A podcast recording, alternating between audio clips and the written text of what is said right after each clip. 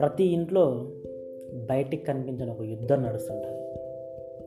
తండ్రికి కొడుక్కి అత్త కోడళ్ళకి తల్లి కూతుర్లకి. ఇలాంటివి ప్రతి ఇంట్లో నడుస్తుంటాయి. తండ్రి అంటే కొడుక్కి పగ కాదు కొడుకు అంటే తండ్రికి కోపం కాదు. కానీ ప్రతిసారి గొడవ పడుతూనే ఉంటారు. ఒకే దగ్గర కూర్చొని తింటారు. ఒకే ఇంట్లో బ్రతుకుతుంటారు.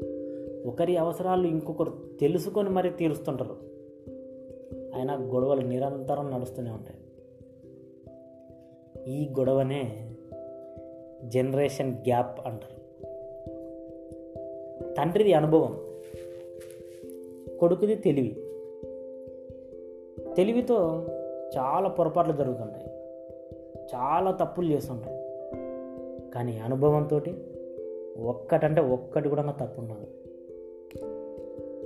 అందుకే అంటారు అనుభవం తెలివికి తండ్రి లాంటిది అని. అంత అనుభవం ఉన్న తండ్రి తన అనుభవంతో జాగ్రత్తలు చెప్తాడు కొడుకు తెలివితో తప్పటడుగు లేసి అనుభవం తెచ్చుకొని తన కొడుక్కి అనుభవాన్ని చెప్తాడు. కానీ వాడు వినడు ఇదే సేమ్ టు సేమ్ అత్త కోడళ్ళకి తల్లి కూతుర్లకి జరుగుతుంటుంది.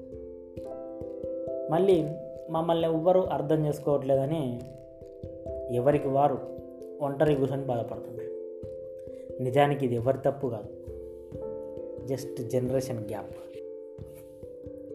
ప్రతి ఒక్కరూ ఎవరికి వాళ్ళు ఎట్లా ఫీల్ అవుతుంటారు అంటే మా ముత్తాత మూఢనమ్మకస్తుడు మా తాత చాదస్తుడు.